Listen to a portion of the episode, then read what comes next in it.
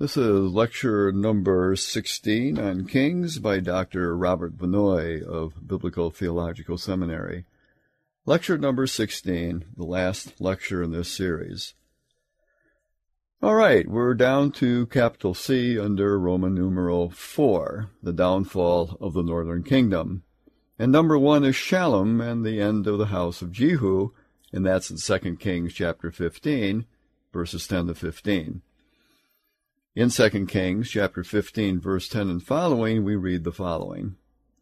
Shallum son of Jabesh conspired against Zechariah. He attacked him in front of the people, assassinated him, and succeeded him as king. Zechariah, you see, we discussed back up under Roman numeral 3, capital A to capital D, and that was the last king we looked at in the northern kingdom. He was assassinated by Shallum after a six-month reign. That really fulfilled a prophecy that had been given much earlier that Jehu's dynasty would continue for four generations. If you go back to 2 Kings chapter 10 verse 30, you read the word to Jehu, and it says, Because you have done well in accomplishing what is right in my eyes, and have done all to the house of Ahab that I had in mind to do, your descendants will sit on the throne of Israel to the fourth generation. What you find is that after Jehu, you had Jehoahaz, his son, followed by Joash, Jeroboam II, and Zechariah. Now the end of the dynasty of Jehu is Shallum assassinating Zechariah, who was the last of the dynasty of Jehu. Now, it's interesting from this point on, things really deteriorate in the northern kingdom. Of the remaining kings after Shallum, you have Menahem, Pekahiah, Pekah, and Hoshea. All of them were assassinated with the exception of Menahem and Hoshea. Hoshea, however, was imprisoned by the Assyrians. Shallum, Pekahiah, and Pekah were assassinated, and Hoshea was captured by the Assyrians. Not a pretty picture. So this is the beginning, you might say, of a rapid decline of the northern kingdom and an end of that dynasty.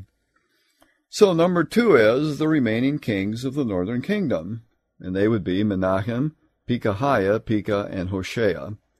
First, we'll discuss Menahem, and that's 2 Kings chapter 15, verses 14 to 22. And we read, After reigning only one month, Shallum was assassinated by Menahem. Now he was a military commander, and you read in 2 Kings chapter 15, verse 13, Shallum son of Jabesh became king in the thirty-ninth year of Uzziah, king of Judah. He reigned in Samaria one month. Then Menahem son of Gadi went up from Tirzah to Samaria, attacked Shallum son of Jabesh in Samaria, assassinated him, and succeeded him as king. Menahem then reigned ten years, and then you find in verse 17, he reigned in Samaria all of ten years. He did evil in the eyes of the Lord. You read in verse 19 that he paid tribute to Pul, king of Assyria. Pul, by the way, is Tiglath-Pileser III. In the annals of Tiglath-Pileser, we're told that he marched westward in 743 BC, and he took tribute from various peoples, peoples from Carchemish, Hamat, Tyre, Byblos, and Damascus. But he also mentions explicitly Menahem of Samaria. Tiglath-Pileser says he took tribute from Menahem of Samaria. So in 2 Kings 15 it says, Pul, king of Assyria, invaded the land, and Menahem gave him a thousand talents of silver to gain his support and strengthen his own hold on the kingdom. That reference, by the way, is in Pritchard's ancient Near Eastern texts relating to the Old Testament page 283, in reference to Menahem's giving tribute to Tiglath-Pileser. All right, capital B is Pekahiah, and that's 2 Kings chapter 15, verses 22-26. We read, He succeeded his father Menachem and reigned for two years. You read in verse 23, He also did evil in the eyes of the Lord. Verse 25, one of his officers, Pekah, who was to be the next king, conspired against him and assassinated and succeeded him as king. So there is very little said about him other than he reigned for two years and was assassinated by one of his officers of the army. So, capital C, we have Pekah, and that's 2 Kings chapter 15, verses 27 to 32. He was a military officer under Pekahiah, as we mentioned. He led a palace revolt and assassinated Pekahiah. Again, you have some speculation about what was the political motivation for the assassination. Most feel that Pekah was probably a leader of an anti-Assyrian faction. Remember, he was the one who allied with Rezin of Damascus to attack Ahaz of Judah to try to get Ahaz to oppose Assyria. So you see, he is probably head of an anti-Assyrian faction, whereas Pekahiah had given tribute to the king of Assyria. Pekah probably was of a different mind as how to deal with the Assyrian threat. But in any case, he got rid of Pekahiah and then reigned himself and you notice in verse 17 that he reigned for 20 years, so he had a rather lengthy reign. But you read in verse 29, In his time, Tiglath-Pileser, king of Assyria, came and took a number of places, Ajon, Abel Beth Maacah, Janoach, Kadesh, Hatzor. He took Gilead, Galilee, including all the lands of Naphtali, and deported people to Assyria. Of course, that was in the aftermath of Ahaz's alliance with Tiglath-Pileser to get him to do that very thing. Well, capital D is Hoshea, who is the last king of the northern kingdom, and that's in 2 Kings chapter 15, verse 30 to chapter 17, verse 6.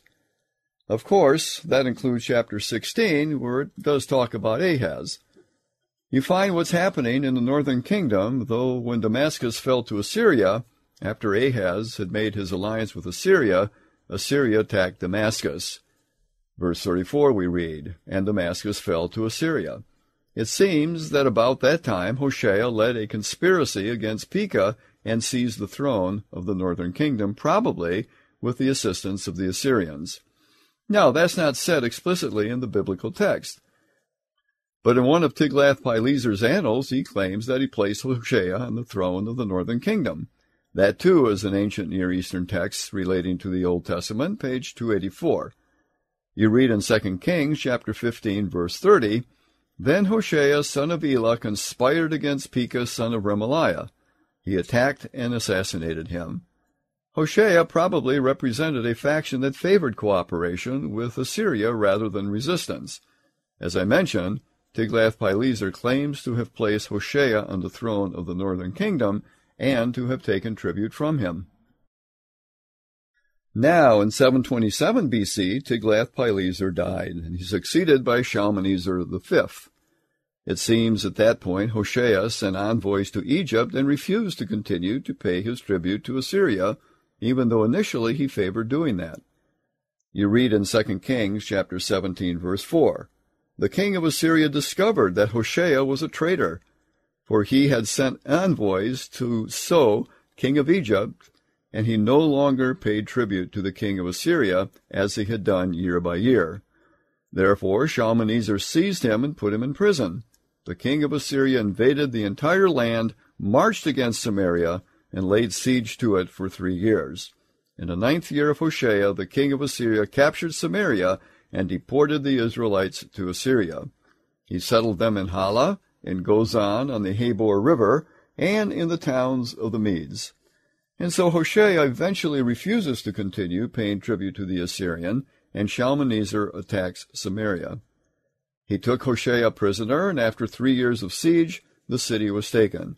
Although Sargon, the next king, is the one who claims to have made the final capture of the city, but probably not much more than a mopping up operation after Shalmaneser had all but concluded the siege. And that brings us to three, the exile of the northern kingdom, and that's 2 Kings chapter 17, verses 17 to 23. Chapter 17 tells us why the northern kingdom went into exile. I think you find that stated very succinctly in verse 15 of 2 Kings 17. And we read, They rejected his, that is the Lord's, decrees and the covenant he had made with their fathers and the warnings he had given them. They followed worthless idols and themselves became worthless. They imitated the nations around them, although the Lord had ordered them, do not do as they do. And they did the things the Lord had forbidden them to do. So you see, the issue is they broke the covenant. It's a spiritual issue. Now, when we go back to Deuteronomy chapter 28 and read the covenant curses, those covenant curses include many things. All kinds of disasters from failure of crops, locust plagues, to drought. But as Israel continues to turn away, the ultimate climax of the covenant curses is being driven from the land into exile, and that's what happens here with the northern kingdom. They broke the covenant, and therefore we read in verse 18 The Lord was angry with Israel and removed them from his presence. Only one tribe, Judah, was left, and even Judah did not keep the commands of the Lord their God. They followed the practices Israel had introduced. Therefore the Lord rejected all the people of Israel. So they had turned away from the covenant, both in the north and in the southern kingdom. All right, number four on your sheet is the coming of the Samaritans. At the end of that chapter, you read that the king of Assyria not only deported many of the Israelites, but he also resettled many other peoples from other nations in the area of Samaria, Samaria being another term for the northern kingdom. And verse 29 says, each national group made its own gods in the several towns where they settled and set them up in the shrines the people of Samaria had made at the high places. And then in verse 33 it says, They worshipped the Lord, but they had also served their own gods in accordance with the customs of the nations from which they had been brought. So you have syncretism again arising in this settled area around Samaria subsequent to the capture of Samaria by the Assyrians. Those people of mixed race came and resettled near Samaria. They came to be known in later times as Samaritans, so as we come to the New Testament times, you do read about the Samaritans. They are the descendants of the people that were settled around the area of Samaria subsequent to the captivity of the northern kingdom. Well, that brings us to the last century of Judah, and that's Roman numeral 5, bottom of page 3. Capital A is the Assyrian Empire. Let me go back to this chart here and pick up where we left off. We went down through Sennacherib, but you see number 5, Sennacherib is succeeded by Esarhaddon, and that's 681 to 699. Sennacherib is succeeded by Esarhaddon, and that's 681 to 669 BC. 2 Kings chapter 19 verse 37 says of Sennacherib, One day while he was worshipping in the temple of his god Nisroch, his sons Adramelech and Sharezer cut him down with a sword, and they escaped to the land of Ararat. Esarhaddon his son succeeded him as king. So in 2 Kings chapter 19 verse 37, you have a reference to the succession between Sennacherib and Esarhaddon. Then Esarhaddon is followed by Ashurbanipal, and that's 669 to 633 BC. Esarhaddon died on a campaign to Egypt, and he was succeeded by Ashurbanipal, who was his oldest son. There was another son by the name of Shamash Sa'ukin, but Ashurbanipal was the oldest. The younger son, Shamash Sa'ukin, took the rule over Babylon. Babylon was a city under Assyrian domination with control, and Shamash Sa'ukin became the ruler in Babylon. Eventually, in Babylon, a revolt broke out, led by Shamash Sa'ukin, in other words, the brother of Ashurbanipal and that caused an internal conflict among the Assyrians. In 648, Babylon was taken after a long siege, so there was a real struggle there, and Shamash Sa'ukin committed suicide. That somewhat weakened, you see, Assyria with that internal struggle between Ashurbanipal and his brother who was trying to get greater control. Ashurbanipal, apart from his military accomplishments, did something that was probably of more significance, and that was that he established a library in Nineveh, which was discovered in 1853 and which is a source of numerous ancient texts. In other words, Ashurbanipal's library collection has turned out to have preserved for us a lot of the texts that we have from Assyria. They are found in his library. Now, A.T. Clay in the ISBE, that is the International Standard Bible Encyclopedia, in an article in Ashurbanipal in the first edition of ISBE, says Ashurbanipal is, and I quote him here, perhaps to be considered the greatest known patron of literature in pre-Christian centuries, The greatest known patron of literature in pre-Christian centuries. A lot of those texts that were found in his library included bilingual and trilingual word lists, which of course is important for deciphering and was important for deciphering Sumerian and Akkadian. You normally think of the Assyrians as warriors, ruthless warriors, but with Ashurbanipal we had one who was interested in literature. This library has proven to have great significance to us all. But we'll get back to Ashurbanipal. Because of that struggle with his brother in Babylon, Assyria was weakened and they lost control of Egypt. When Ashurbanipal died in 633 BC, the end of the Assyrian Empire was near. Well, number three on your sheet is the fall of Nineveh and its aftermath. As I mentioned, the latter part of Ashurbanipal's reign was weak. After his death, Babylon almost immediately revolted again and eventually was able to establish its independence from Assyrian control. That was done under Nabopolassar, and of course Nabopolassar becomes the first in the line of a Babylonian dynasty. He was succeeded by a much better known person named Nebuchadnezzar, but Babylon, you see, begins with Nabopolassar. Ashurbanipal died in 633. By 612, the Medes and the Babylonians together attack Nineveh which was the capital of the Assyrian Empire, and they destroyed it. Now, as far as the biblical material is concerned, the book of Nahum, the minor prophet Nahum, predicted the destruction of Nineveh. And in three chapters, you have a description of the wickedness of the city and its coming destruction. And that was accomplished in 612 BC. Now, even though Nineveh fell in 612, that was not the total end of the Assyrian Empire altogether.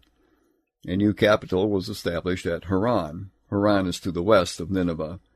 And a new capital was established at Haran, and that lasted for about eight more years. And at that time, the leader of the Babylonian army was Nebuchadnezzar, and the Babylonians began to clash with the Assyrians and put pressure on them there at Haran. Pharaoh Necho of Egypt thought he would come north to assist the Assyrians against the Babylonians. You're familiar with that from your reading in the biblical text.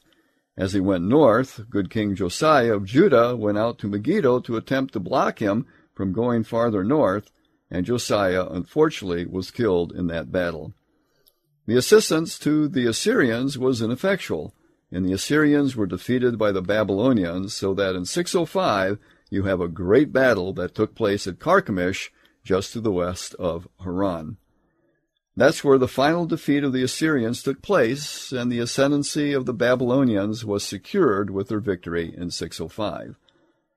That established then Babylon as the major power in the ancient Near East.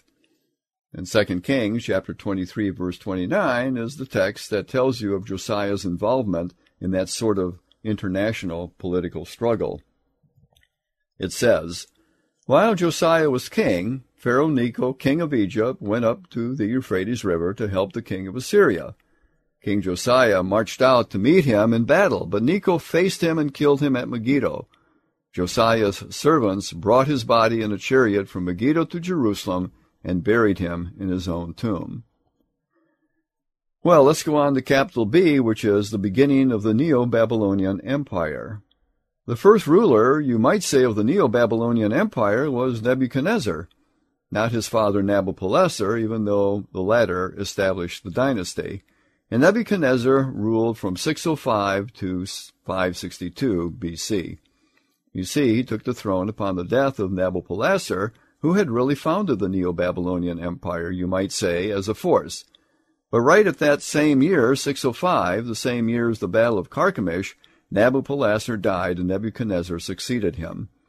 The death of Nabopolassar probably delayed Babylonian advance farther to the south after Carchemish, going farther to Syria and Israel because Nebuchadnezzar went back to Babylon to assume the throne. That's in 605. But then by 604 BC, he's back. The following year, and the pressure begins to be put on Israel, particularly the southern kingdom, for the northern kingdom, you recall, was exiled in 722.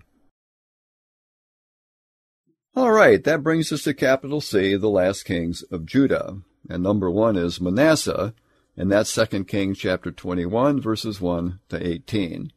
Manasseh was the son of Hezekiah. You read in 2 Kings chapter 20, verse 21, the end of the preceding chapter, Hezekiah rested with his fathers, and Manasseh his son succeeded him as king. Manasseh had a long reign, fifty-five years. His was the longest reign of any king in Judah.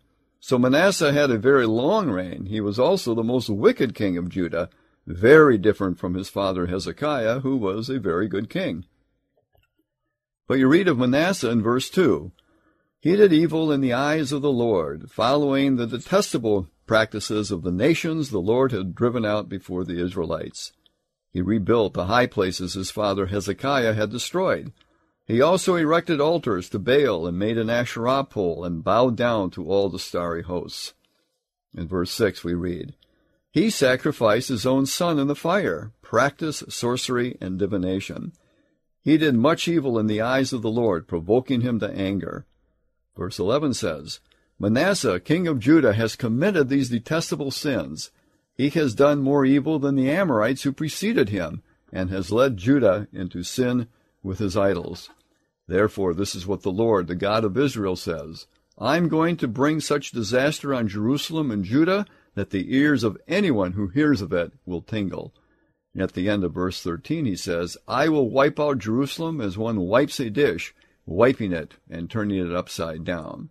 So he was a wicked king, and the Lord pronounced judgment on Judah because of the rule of Manasseh. What we find is that he was taken eventually by the Assyrians to Babylon. That's not recorded in Kings, but if you go to 2 Chronicles chapter 33, you read in verse 10, The Lord brought against them the army commanders of the king of Assyria, who took Manasseh prisoner, put a hook in his nose, bound him with bronze shackles, and took him to Babylon. That was when Babylon was still under Assyrian control, of course. Now we read of Manasseh when he is there. In his distress he sought the favor of the Lord his God and humbled himself, and when he prayed to him, the Lord was moved by his entreaty and listened to his plea. So he brought him back to Jerusalem and to his kingdom, and that was the end of his reign. That incident, by the way, is not mentioned in Second Kings, but it is found in Chronicles. Well, Manasseh is succeeded by Amon, and that's 2 Kings chapter 21, verse 19, where you read, Amon was 22 years old when he became king, and he reigned in Jerusalem two years. He did evil in the eyes of the Lord, and walked in all the ways of his father. Verse 23 says that his officials conspired against him and assassinated him. So he only reigned for two years and was assassinated by his own officials. He is succeeded by Josiah. Josiah is an important king. 2 Kings chapter 22, verses 1 to 23 and 30, and that's paralleled in 2 Chronicles chapter 34, verses 1 to 35 and 27. During the reign of Josiah, I have two subpoints. During the reign of Josiah, the book of the law was found in the temple. Remember, Josiah instituted a reform. In the course of the repair of the temple, a copy of the book of the law was found, and Hilkiah, the high priest, brought it to Josiah and read it to him.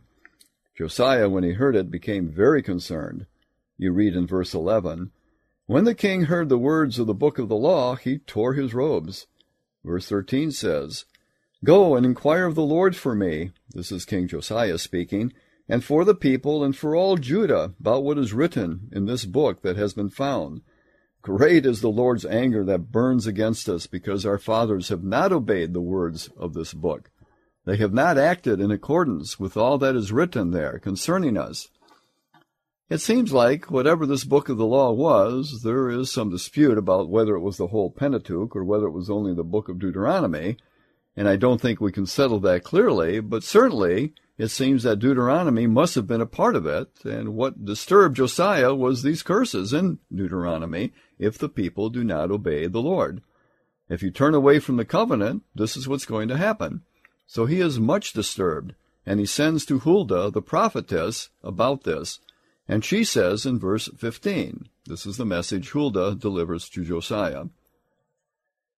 This is what the Lord, the God of Israel, says Tell the man who sent you to me, this is what the Lord says I'm going to bring disaster on this place and its people, according to everything written in the book the king of Judah has read.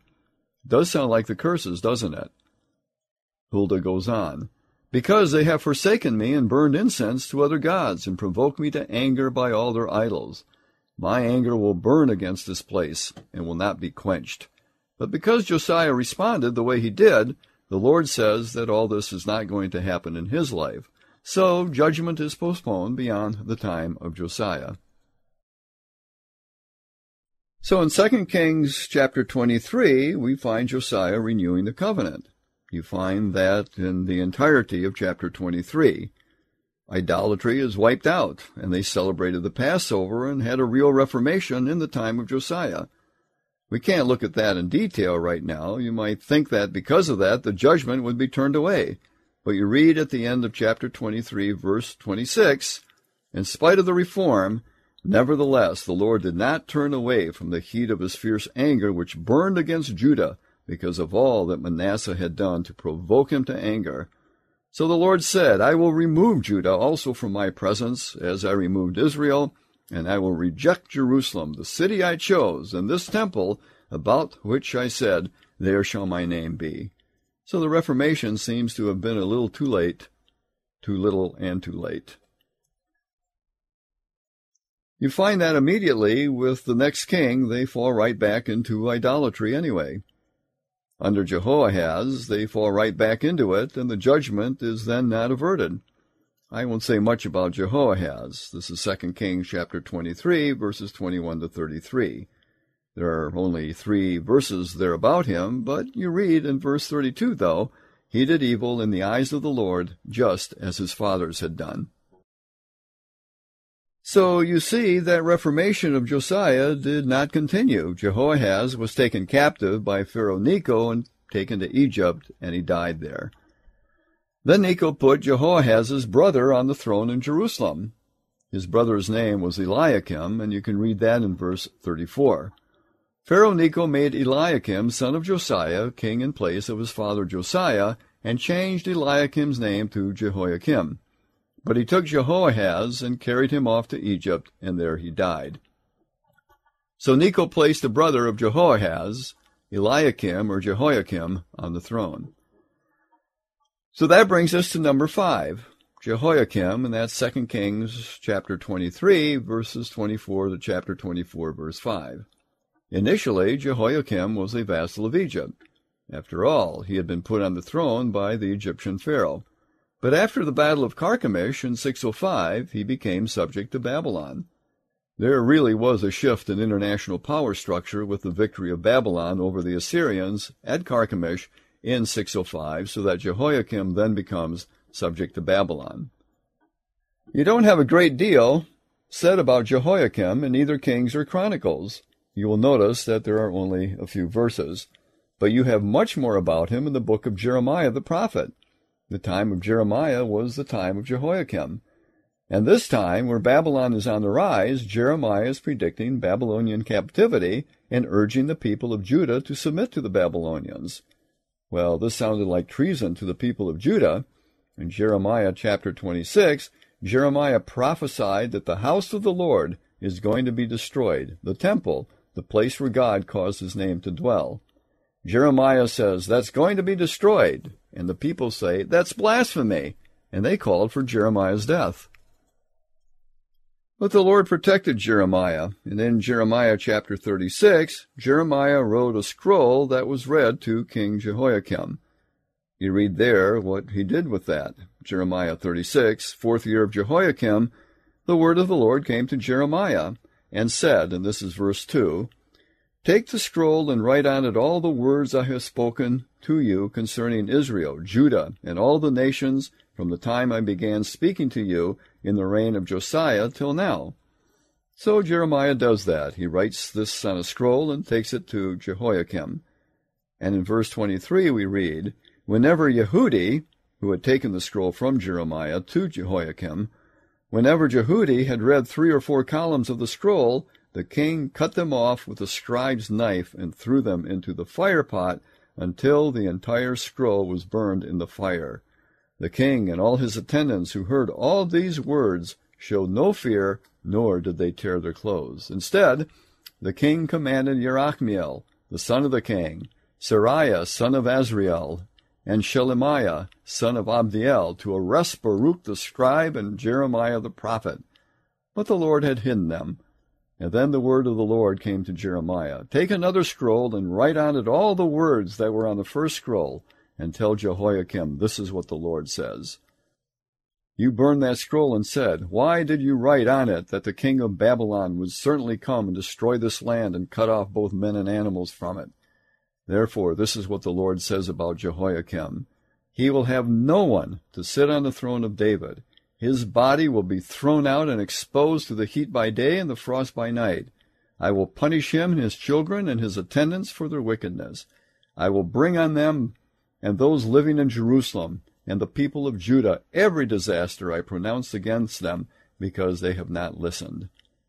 So you have that incident in the book of Jeremiah that fills in a lot more information about the time of Jehoiakim, king of Judah. In 2 Kings chapter 24, verse 1, you read, During Jehoiakim's reign, Nebuchadnezzar, king of Babylon, invaded the land, and Jehoiakim became his vassal for three years. But then he changed his mind and rebelled against Nebuchadnezzar. So it seems that for a time Jehoiakim paid tribute to Babylon, but then he rebelled.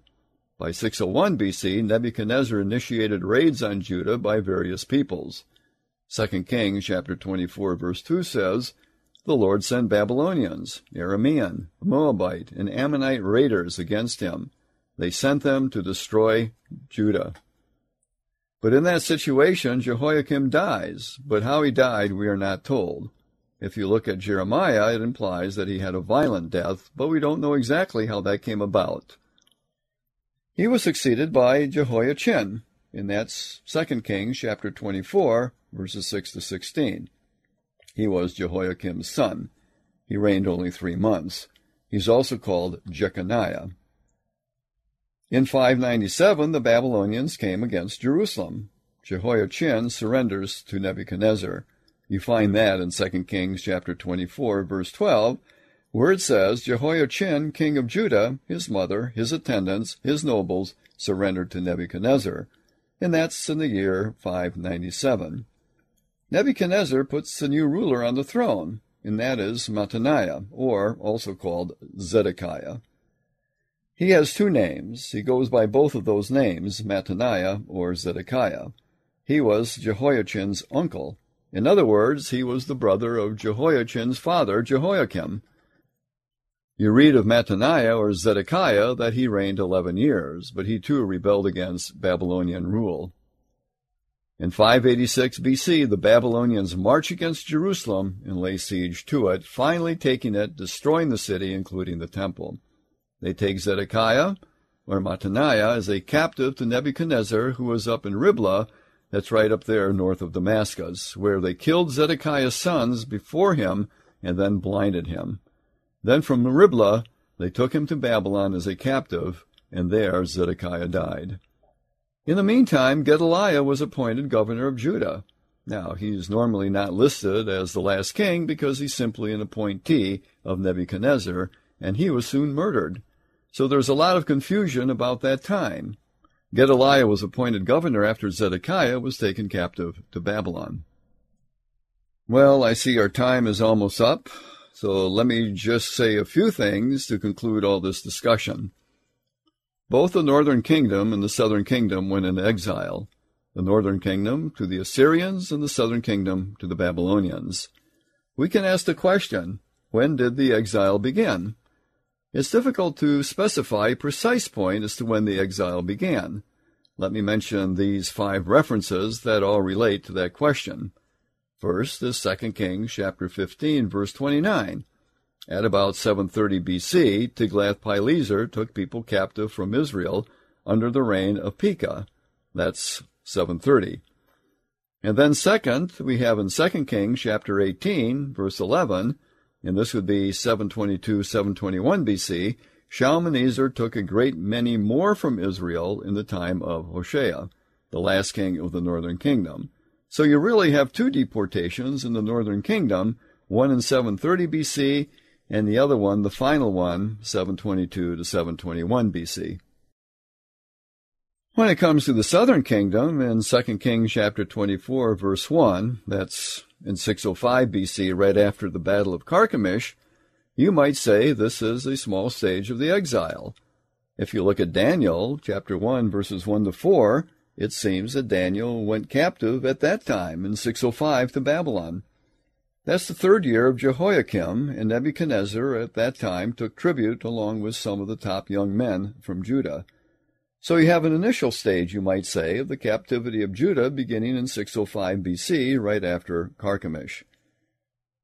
Then 2 Kings chapter 24, verses 14 to 16, that's 597 BC, the great exile, where many are taken to Babylon, including King Jehoiachin. Then finally, 2 Kings chapter 25, verse 11 and 12. This is 586 BC, where you have the final destruction of Jerusalem in the time of Zedekiah, when Zedekiah was blinded and taken to Babylon, where he died. So you see, exile was sort of a process in both the north and the south, with stages of people being taken captive from Samaria and from Jerusalem, and depending on how you ask that question or how you define it, you can say the exile began in 605 or it began in 586, depending on what you mean by it. That sometimes can be confusing, but it occurs within stages. You normally think of 586 as the beginning of the exile, but you can see from what we've said that actually there were captives taken prior to 586. Okay, I kind of rushed to the end here, and I apologize for that, but I guess we'll conclude this lecture and this course with that material, and I thank you for your attention. That is the end of lecture number 16 and the end of this whole sequence of lectures on Kings by Dr. Robert Vannoy, Professor, Biblical Theological Seminary.